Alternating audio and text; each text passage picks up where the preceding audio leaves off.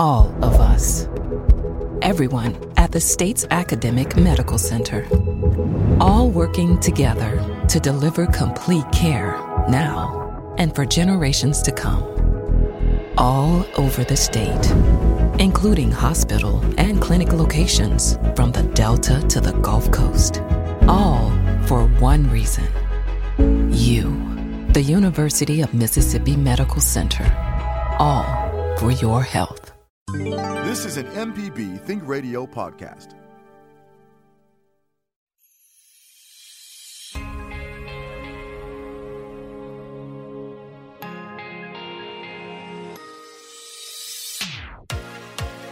Thanks for joining us today. You're listening to Southern Remedy Healthy and Fit on MPB Think Radio.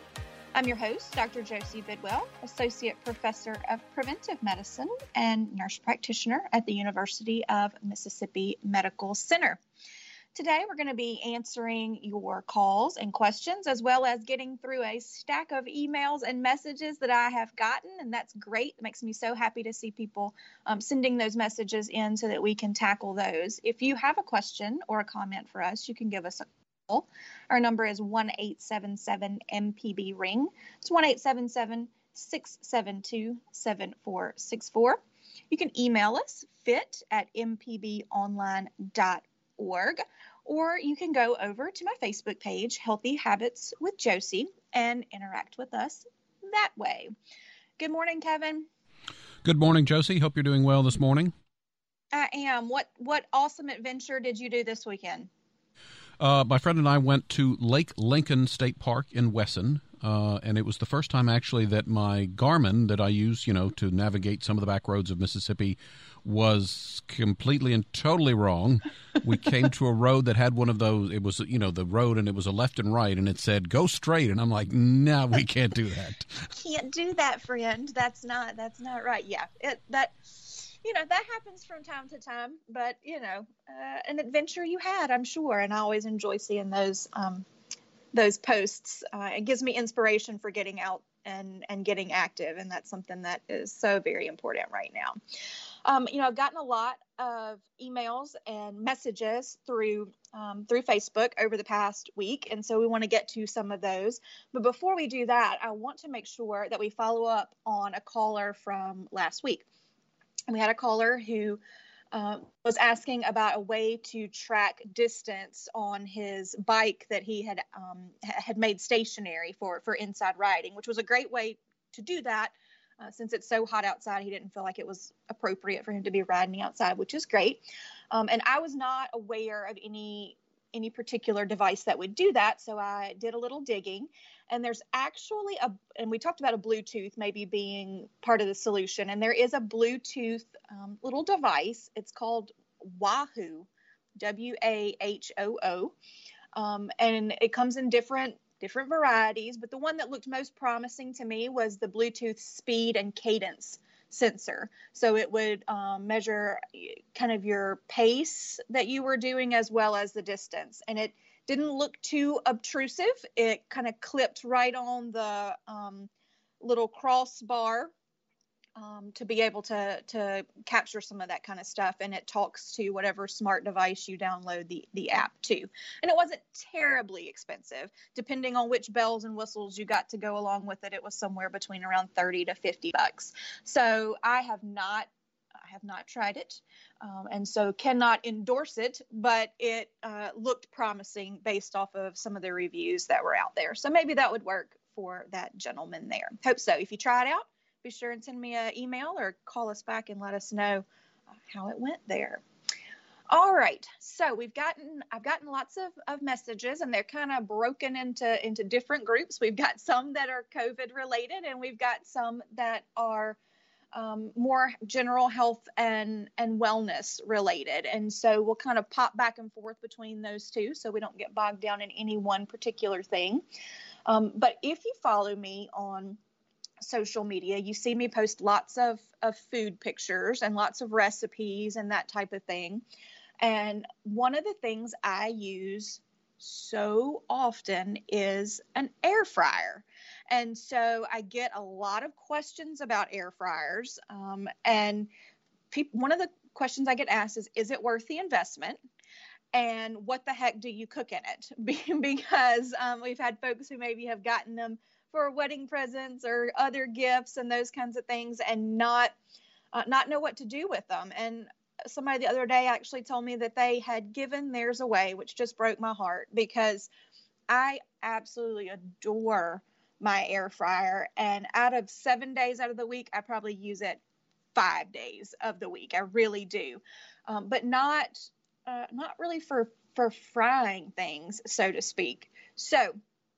Um, the first question was, is it worth the investment? And so that really depends on what your goals are um, what types of foods you cook and enjoy and you know what your your weight loss goals are so if you're looking for ways to do low fat cooking um, it absolutely could be a big um, have a big impact for you and be a good return on investment um, you can get them depending on how fancy you get them and if you can get them on sale you know somewhere around 50 bucks or so for those now i have um, I have the Ninja Foodi, and it does three things. It's um, a pressure cooker, it's a slow cooker, and it's the air fryer. So it was it was quite expensive. Um, it I did not purchase it for myself. I would not have um, I would not have purchased something that expensive, but it was a, a, gift from my mom when I told her I wanted an air fryer. You know, mamas they go uh, they go overboard, and so she got me top of the line. Uh, but I absolutely use it almost every single day. Um, so it could be a, a, good investment for you if you need to and then um, you know what do i cook in it well just about everything but one of my favorite things to do in it is potatoes. So um, i you know i love potatoes. They can be a part of a balanced diet especially if they're not deep fat fried and covered in, in cheese and sour cream. So um, I do uh, my version of kind of home fries or hash browns every single weekend, and sometimes um, during the week as well. And it's just I start with Yukon Gold potatoes because they are creamier and butterier tasting. Is that a word? Butterier? Yeah, we're going with it. Butterier tasting potatoes. Um, and I just scrub them real good, leave the peel on, chop them up into about a, you know, an inch to inch and a half dice and put them in my little air fryer basket, and then I sprinkle them with um, low sodium Tony's, um, Tony's Chachere's, or however you say that one, uh, and put them in for about 15 minutes, and they are crispy on the outside and fluffy on the inside, and just one of my absolute favorite quick. Um, side dishes. You can also bake a whole potato in there. You know, you just got to puncture the holes uh, in there to let some of the steam out, throw it in. Um, that one takes longer, about 40 minutes or so in the air fryer, but the skin gets really nice and crispy. And I'm one of those people who likes to eat the whole potato on my baked potato.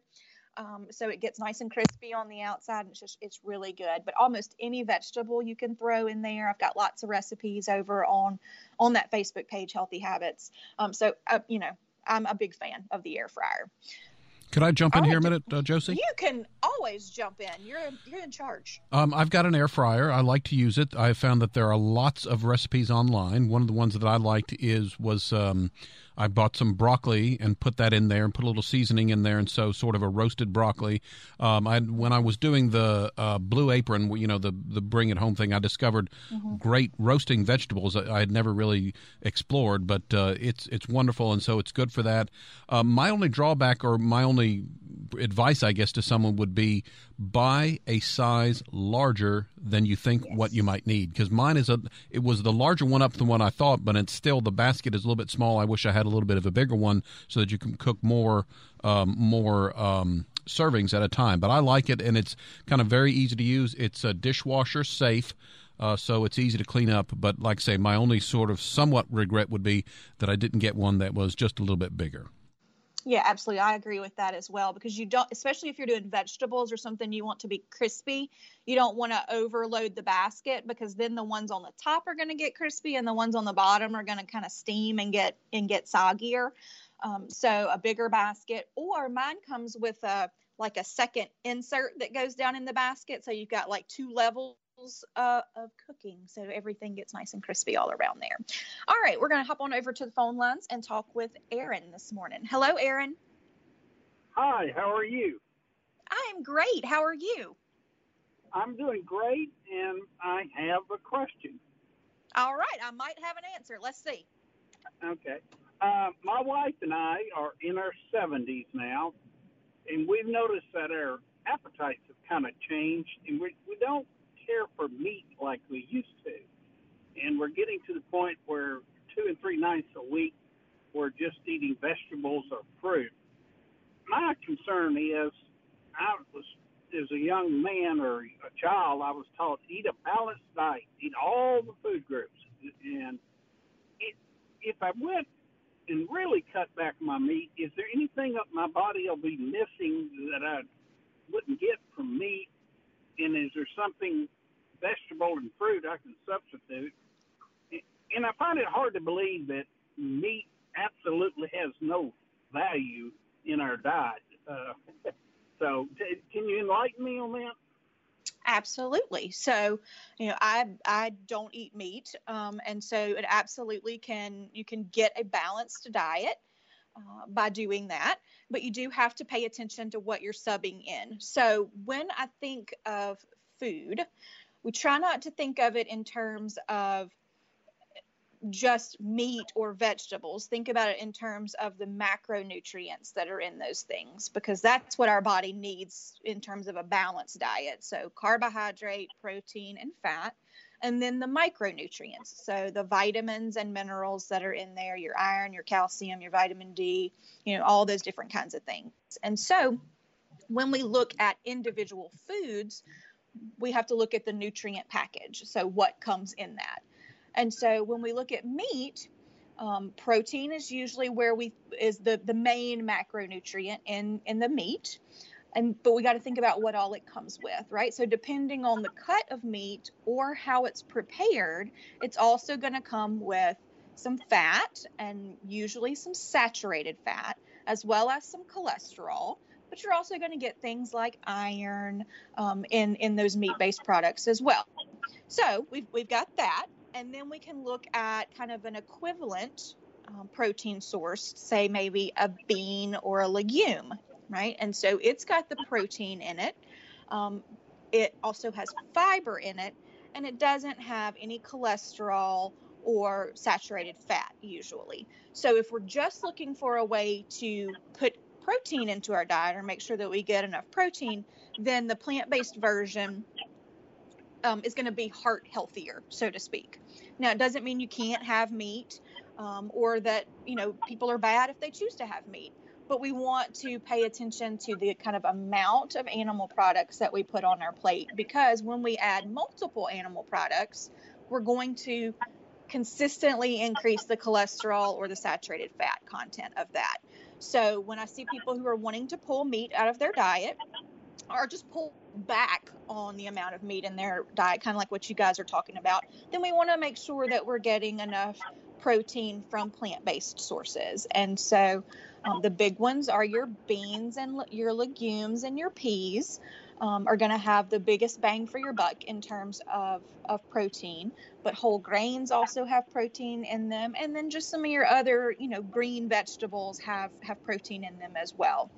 So um, I usually always make sure that we start a meat-free meal with some time, type of bean or legume, lentil, something like that. Even if it was a veggie plate that you did black-eyed peas and cabbage and turnip greens and you know a little piece of cornbread, we would have gotten um, the protein from those black-eyed peas. So it absolutely can be built. Um, um, without meat if that's something that you're desiring. We just want to make sure you get the protein that you need. Does that help? Okay. That that really does. What about nuts? I've always heard yes. nuts are pretty good for you. Nuts are good. They have they yeah. They have a pro, they have protein in them and they also have fat in them.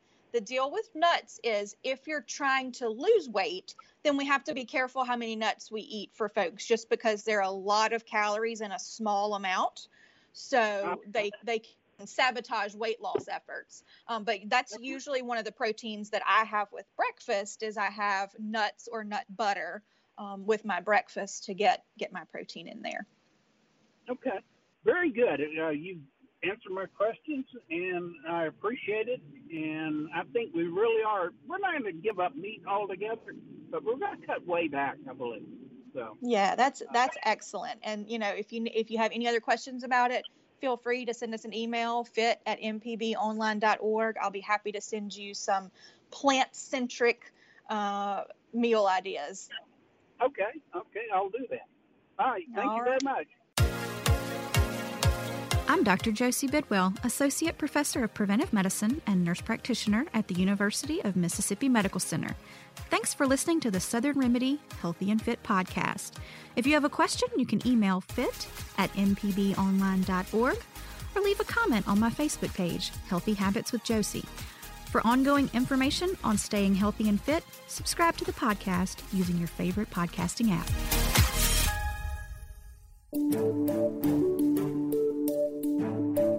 Hi, I'm Dr. Jimmy Stewart, Professor of Internal Medicine and Pediatrics at the University of Mississippi Medical Center. On the original Southern Remedy, we answer questions about all aspects of your health and share some of the latest medical information in the news. You can listen to the show on Wednesdays at 11 on MPB Think Radio, or you can subscribe to the podcast by searching for Southern Remedy on your preferred podcasting app. This is an MPB Think Radio podcast.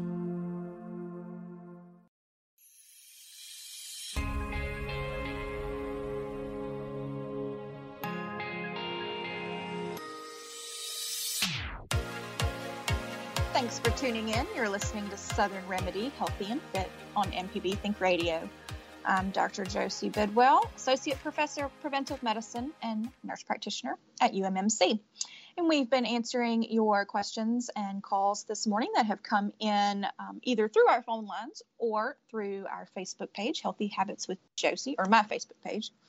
Um, and we had kind of a follow up question over the break as to what is a legume. And so a legume is part of the pea family, um, but some things that fall under legumes uh, are a little bit different than what you would just think about as a pea. So a lot of the beans, um, like pinto beans and chickpeas and those kinds of things, will fall under the le- legume category. Um, as well as peanuts, um, often follow fall under the legume category, um, lentils as well.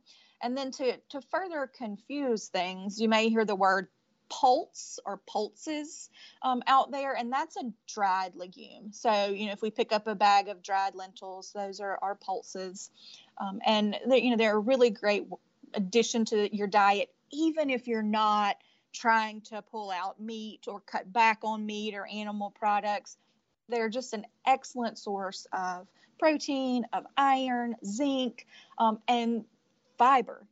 And we've talked about fiber on this show a lot, and that Americans are quite deficient in fiber, and it plays a role in heart health and helping lower our cholesterol as well as a role in gut health and making our the bacteria that live in our gut nice and healthy which helps our immune system as well as um, helping us have regular bowel movements and decrease our risk of colon cancer. So there's a great, great thing that you can add in um, to your diet and you know variety. It's the spice of life. All right, we're going to hop on over to the phones and go to Gabriel, who is on the road. Good morning, Gabriel. Hey, good morning. How are you? I am well. How are you? Oh, good. Just heading back to school. Oh, all right. Where are you going? Virginia Tech. Wow, that's a that's a little drive, but excellent. what are you studying? Uh, uh, nonprofit management. Fantastic, fantastic. So, what can I help you with today? So, one of the um, concerns I've had about plant-based meats is that I've heard that a lot of them have a high sodium content. And for someone, and I've had some problem with like high blood pressure in the past and stuff. Mm-hmm. So could you talk a little bit about uh, that concern? Absolutely. And it's a great one and one that actually came up this weekend in um, one of our Facebook groups that we moderate. Um, and so, absolutely. Plant based meats or meat substitutes are usually things, uh, well, it can range. It can be anything from something like a tofu or a tempeh all the way up to you know a hot dog substitute or something like the beyond burger or impossible burger um, you know different sausages and that kinds of things and in general, those are not something that I recommend people eat a whole lot of. And the sodium is is one reason for that. And I'm talking about the ones more on the processed end. Um, you know, tofu and tempeh can can be you know consumed several times a week and be okay. But the more processed plant meats are processed, right? And so my number one rule in in nutrition or in healthy eating is to eat real food, right? So food that you know what it is, and there's not any plants walking around that look like a hot dog. Um, there's there's just not there's no hot dog tree and so we have to be very careful about what we're putting in our body because not everything that is plant-based or everything that is vegan is healthy and so uh, they can be those types of products can be helpful for folks who are transitioning um, from a, you know, a meat-based diet to more of a vegetarian or vegan eating pattern. Um, but they should be used as transitional foods and not something that we consume on the regular or for you know occasions you know if you're having a grill out or something like that and you just want to bring something easy then you could bring one of those but the salt content of them are quite heavy as well as the fat content because to be to give the same mouth feel that meat has, you got to add a lot of fat to those products to give it that same um, feel in your mouth as well as that same feeling of fullness when you eat it. If it was just plant, it would be kind of dry and crumbly and, and things like that. So they're they're not something that I would recommend a routine part of of the eating plan, but something that can be used sparingly um, for special events or for transition foods. So I hope that oh, helped wow. a little bit. Yeah, that helps a lot. Thank you. And you might have Here? already answered this, but uh, if, if you, I wanted to start, you know, this diet, where, where where would be a good resource to first go? Absolutely. So one of the uh, best ones out there is Forks Over Knives. So it's probably the oldest documentary out there about plant-based eating, but they also have a meal planner uh, with lots of recipes and that kind of stuff on their website. So it's a good place to start. Um, and then one of my favorite books, even though the name sounds a little little scary, it's called How Not to Die, and it, it really just goes into the science a little bit more about plant-based eating. Um, and then you can always go to um, the American College of Lifestyle Medicine, and there's lots of great resources there as well. Cool. Thank you so much. You're welcome, and happy eating in the plant-based world. It's pretty awesome. Yeah. Have a good one. You too. Drive safe. All right. Well, that just makes my day. I love when I hear people ask questions about about moving to more plants. Not hating on people who are still eating meat, absolutely not, but just that are curious about how we incorporate more plants into our diet. And it's a really great thing. So I think we'll continue the food food theme a little bit more. Um, I had uh, two come in actually uh, this weekend, and one it says, "If you're craving bread, what's the healthiest way to go?" And so I think we need to step back and talk a little bit about the fact that bread is not necessarily bad, right? And we tend to put it in one of those if I eat bread, I did bad or I cheated or, you know, all of these other different kinds of, of things there. Um, and you know, I am of the philosophy that we don't put any foods in those categories of bad or cheat or any of those kinds of things because it's just setting us up to think about food in a in a not so healthy way. Um, but we do when we choose bread or baked carbohydrate products like bread or pasta or uh, waffles or pancakes or any of those kinds of things, we want to build our plate smartly, meaning we don't need a whole bunch of other starch on that plate at the same time. So we don't need grits and waffles. That's that's too much, right? And we don't need potatoes and bread. So my go-to when I want a sandwich. So if I'm just trying to get a you know a sandwich bread, I really like Dave's Killer Bread. Um, they don't pay me anything, uh, but it's good bread. It is technically vegan at some brand some varieties of it. And i get the thin sliced 70 calorie um, per slice bread and it just it tastes good. So that's kind of my go-to on that. Um, but you know you don't have to choose that variety. Any type of um, whole grain bread is going to be better for you because it's going to have more fiber in it. And so the first ingredient on the label when you flip it over on the back should say um, whole something so whole wheat, whole grain, whole oat, something like that to indicate that that first ingredient is a whole grain. When we see enriched um, on there, that usually means that it was stripped. So the the whole wheat, the outer casing was pulled off of it, and then the vitamins and minerals that were also pulled off when that happened have been added back to enrich the product. So it's not not truly a, a whole grain going on there. Um, but then just in, enjoy it and and move on. And the second part of the question was um, about butter. So they this individual had found the new Country Crock plant butter that is out there. Um, so prior to the release of this, there was really the main kind of vegan butter option out there was Earth Balance. Um, and then um, Miyoko's came out with one that's really more of an artisanal type of, of butter. And then Country Crock, which is a brand we're all very familiar with, came out with this plant butter. And they said, it's delicious. Is it too good to be true? Um, and so, well, that depends on what your truth, what the truth is you're seeking. And so, um, if your goal is weight loss and low fat, then it, it it's not going to meet those criteria, right? It's still a fat. If your goal is to simply pull out animal products, then it's a great option, right? It is vegan. Is it in my refrigerator? Absolutely. I bake with it um, because I'm, you know, pulling out uh, animal products.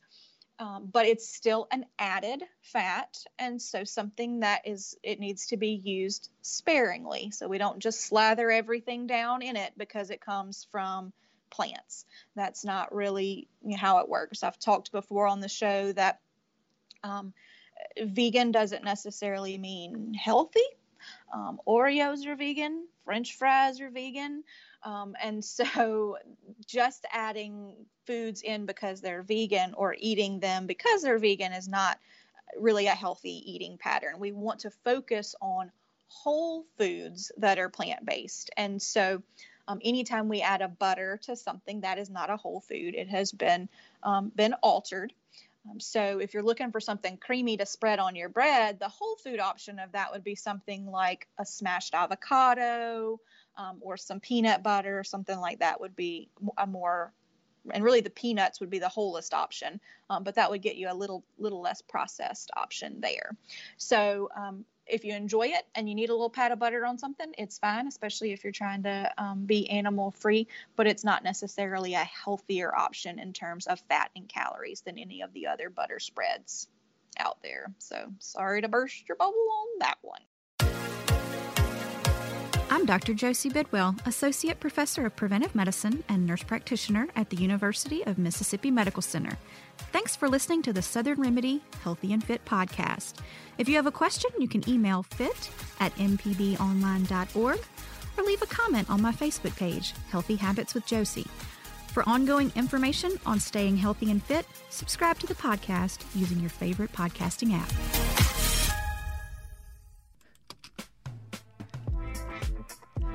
If you ever miss one of our locally produced shows or want to simply hear it again, you can find what you need at mpbonline.org or download our podcast app to your smartphone. MPB programming is on your schedule at mpbonline.org.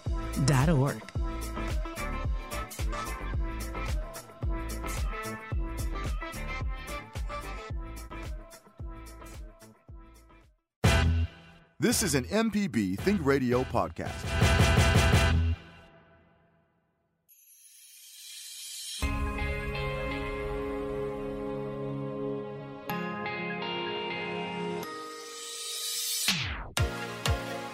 You're listening to Southern Remedy Healthy and Fit on MPB Think Radio.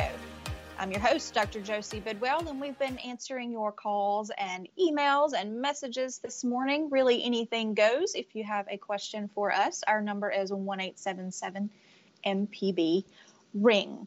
So I have one one last food question that came in, and it, it was really more of a statement. It was asking about um, the onion recall. So I don't know if you've heard about the about the onion recall. So um, there is a recall on pretty much most varieties of onions, white, yellow, red, um, by a distributor called Thompson International.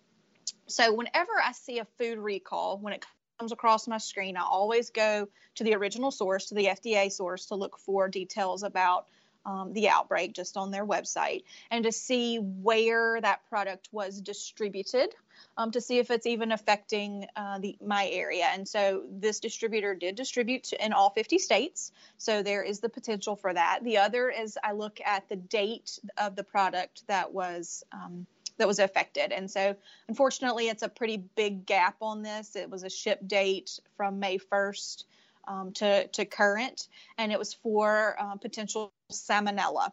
So, you know, a not great um, illness to get, um, and some that some people actually get hospitalized with that. And so the uh, the public health message on this particular outbreak is if you you know look at your onions if they're in a in a bag or you know something that has a label on it see if it came from that particular distributor but if it if you don't know there's not a sticker or a label or anything on there it's probably best to just ditch um, those onions um, and and and not use those. Um, i think what i would like to highlight about this in particular is uh, food safety and, and food preparation. And something that i don't see a lot of people do is some of the foods that we're going to not eat the outside of, like you're not going to eat the onion peel or you're not going to eat the skin on an avocado or something like that. I see people not wash that before they cut it up. Um, but anything that you're going to put your knife through and cut through the outside skin into the internal flesh of that food needs to be washed right? Um, because you are taking what is on the outside of it and pushing it um, into the to the meat of the of the fruit or vegetable, so to speak. So I wash all my onions. Um, I wash uh, like my melons, you know, watermelon and that kind of thing. Um, and and make sure that we get the outside of those things really good and clean. Your avocados and all that kind of stuff. Not you know, there's the foodborne illness risk, but then also you don't know who has picked it up run all her hands over it, licked on it, sneezed on it, dropped it on the floor, kicked it around, all of those different kinds of things. So you want to give it a good um, a good wash under running water. Um, I have a little vegetable brush that I keep that I just scrub the outside of things um, with. You can absolutely buy fancy um, you know vegetable wash and those kinds of things. Um, i usually just either do a white vinegar in my water or baking soda um, in there just to get things things moving and things off of there. So hope that helped you out a little bit on making sure you wash those fruits and veggies really really well. All right now the next question i have is a little bit more covid related um, but it is one that I've been asked a ton, as well as dealing with it myself. And so it's about maskne. Do you know what I'm talking about, Kevin? Maskne? It's acne related to your mask, right? And so um, I got a question the other day that said, My skin is breaking out around my chin. I think it's related to the mask. How can I keep this from happening? And it is a very common occurrence that we're seeing right now. And um, my chin is actually broken out um, as well from this. And so there's a, you know, a couple of things happening. Normally our skin, especially in the summer, it's going to it's going to sweat more. We may produce more oils as well. So we, we've got that going on. And then you've got makeup on top of it if you're, you know, if you're somebody who wears uh, makeup. But normally our skin doesn't have something, or our skin of our face doesn't have something sitting right on it and rubbing. Um, but now we've got the, the mask on top of that. And so it can kind of trap some of the oil and dirt and, and sweat um, and just hold it closer to our face. So, one, it may just irritate the skin, and the other is that it will kind of clog those pores up a little bit more and just make us more prone um, to developing this acne that's really around the chin, around the nose, the, the lower cheek, those kinds of things. And so, and this is even on folks who have not had acne in a, in a long time are, are kind of breaking out from these kinds of things. And so, just like everything we talk about on this show, there's a prevention part of it and then a treatment part of it, right? So we want to prevent it as much as we can, knowing that we might not be able to to do that, right? So preventing it is going to be taking really good care of our skin as well as really good care of our mask and choosing a mask to, to kind of fit your skin type, right? So um, we want to start with the cleanest skin possible so a good wash in the morning time to, you know, if you're not a, if you don't shower or take your bath in the morning, if you do that at night, still need to wash your face in the morning with a gentle cleanser to try and remove any of the oils or things that have settled in your pores during the nighttime. Um, and then choosing a a face mask that allows for a little bit of breathability of the fabric. Um, so a cotton face mask is usually going to be one that is less likely to cause um, that blockage of the pores. Now, that is not for your frontline healthcare workers who are seeing um, patients face to face. They are still going to be wearing the the synthetic masks um, because those provide the greatest degree of protection when in close proximity to folks.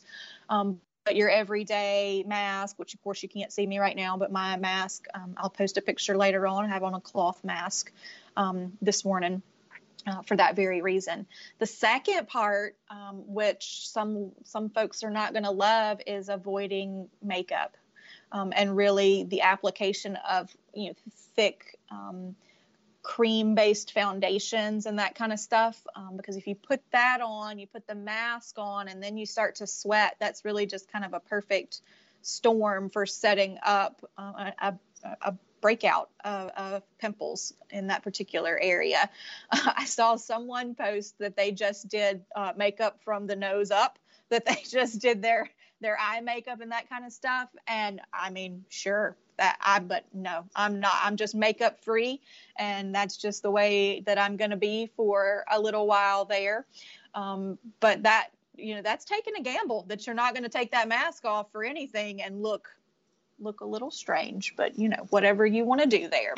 Um, and so when we take the mask off, at the end of the day or we're done with it for the day the next piece is to wash it and wash your face so we want those masks to be um, kind of single use so to speak you know so you don't have to throw away your cloth mask but it does need to be laundered um, I saw I heard a dermatologist say the other day you should wash your mask as frequently as you wash your underwear. So take that for what it's worth, but most folks are going to wash their underwear every day or get a new pair. So the same deal with your mask, a new mask or um, giving it a wash. And you want to wash it with something that's gentle. You know, if it's not if you have sensitive skin, then you don't want to use some really abrasive detergent um, on that. Uh, and then place it up against your face. You want to make sure that it gets rinsed out really well. And then again, wash your face with a nice gentle cleanser. Um, I like Cetaphil. It's a you know nice, um, gentle, unscented type of uh, cleanser that you can do there. And then if you've got uh, an actual outbreak, if you've got some actual pimples that have kind of cropped up, then a spot treatment type of, of acne um, treatment, a lot of those have benzoyl peroxide in them. And so if you've got very, very sensitive skin, that might not be the best option for you because it can be irritating. But just a little spot on uh, kind of the the meanest looking of the pimples to kind of try and calm those down. So, clean face, clean mask, clean hands. Don't pick on them. Don't pick on the pimples and that kind of stuff. Um, and lay off the the makeup if if you can. Those are my tips on working about on the maskne. Dr. Josie Bidwell, Associate Professor of Preventive Medicine and Nurse Practitioner at the University of Mississippi Medical Center. Thanks for listening to the Southern Remedy Healthy and Fit podcast. If you have a question, you can email fit at mpbonline.org or leave a comment on my Facebook page, Healthy Habits with Josie. For ongoing information on staying healthy and fit, subscribe to the podcast using your favorite podcasting app.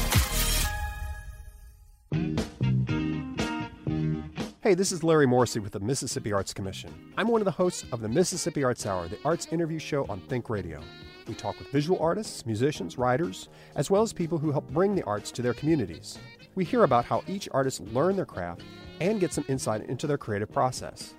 You can hear the Arts Hour every Sunday at 5 p.m. on Think Radio, or listen anytime by subscribing to the show through your favorite podcasting app. This is an MPB Think Radio podcast.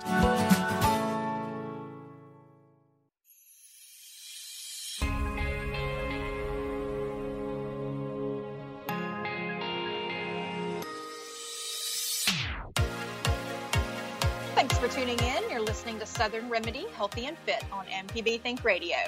I'm Dr. Josie Bidwell, and we have been answering your calls and questions today. We are in the last segment of the show, so you have a few minutes left if you want to get on the phones with us.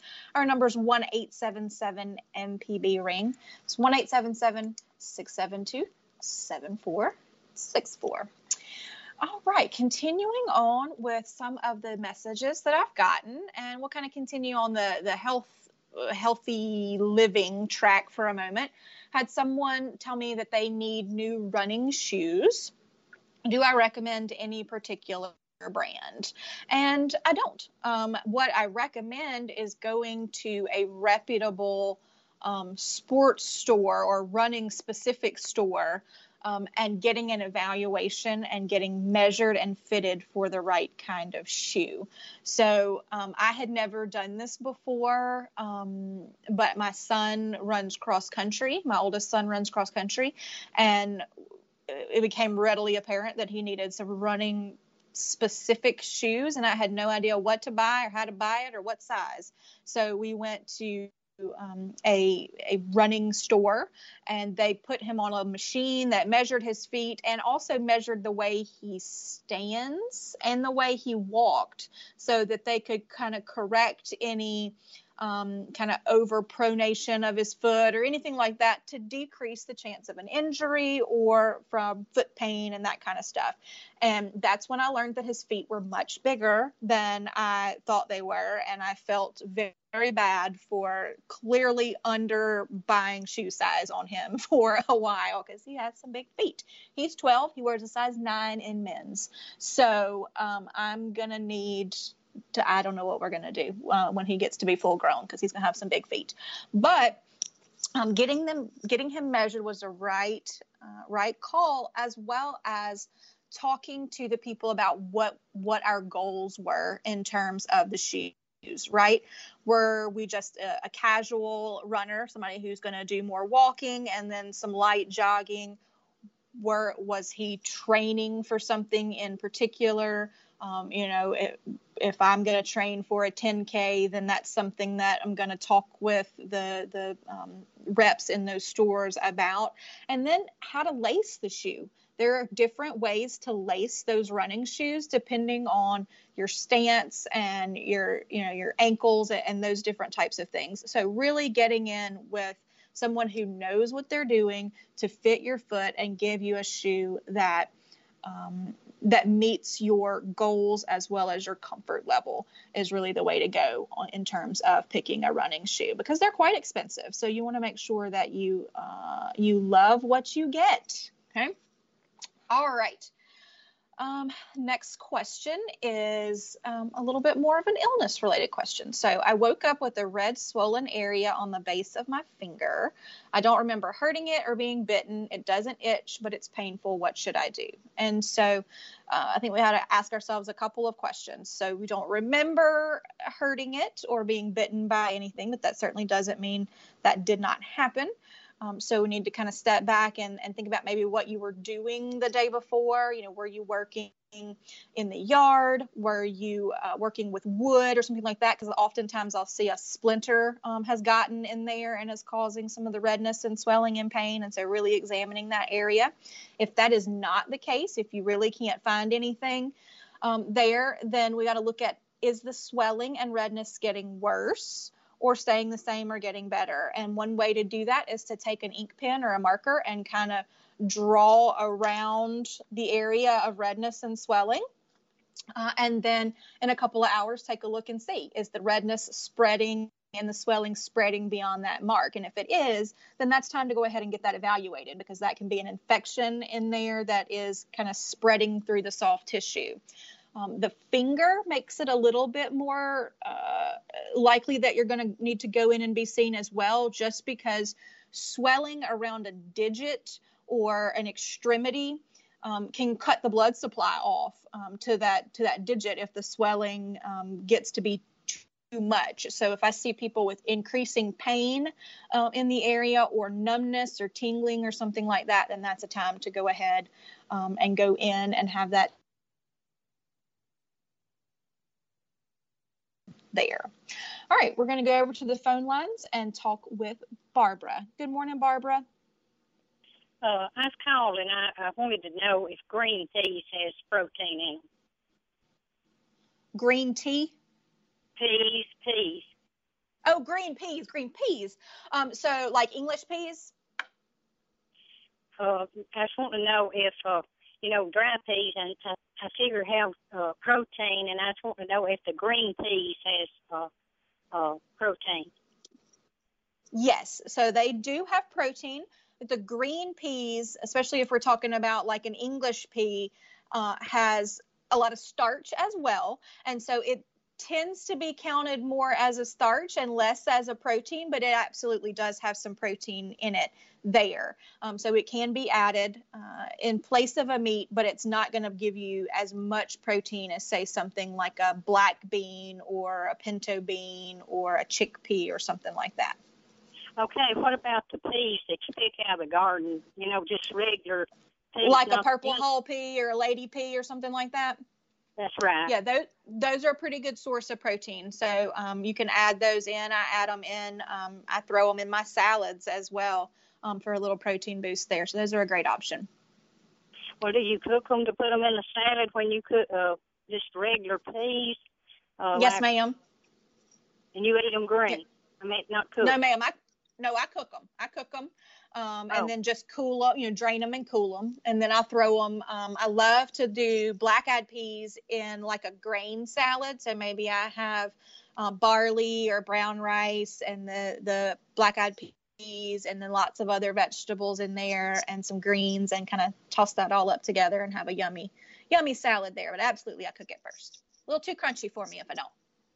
Oh, okay. Well, I never have tried that. I had tried them like that.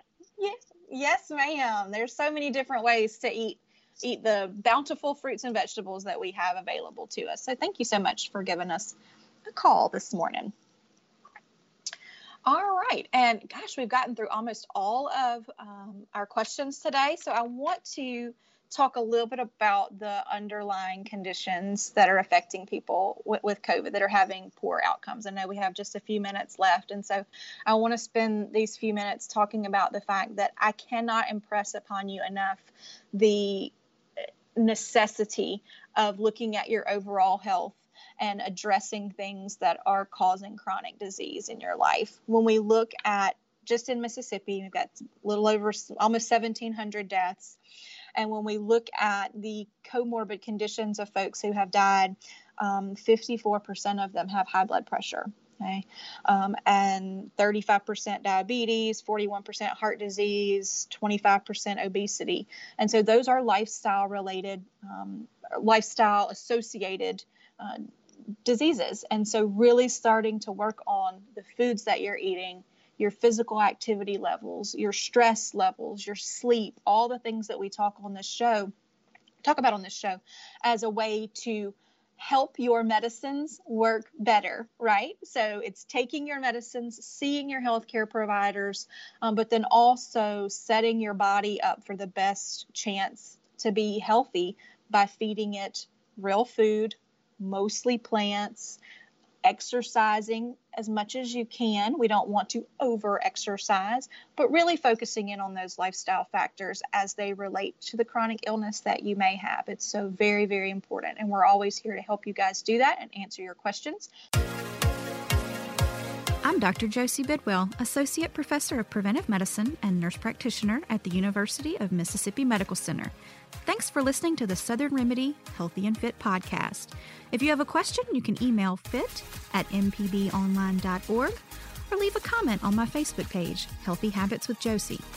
For ongoing information on staying healthy and fit, subscribe to the podcast using your favorite podcasting app. Deep South Dining is the show all about the culture of Southern flavor, from fried chicken and collard greens to shrimp and grits and a glass of sweet tea. Subscribe now to the podcast using any podcast app or download our MPB public media app.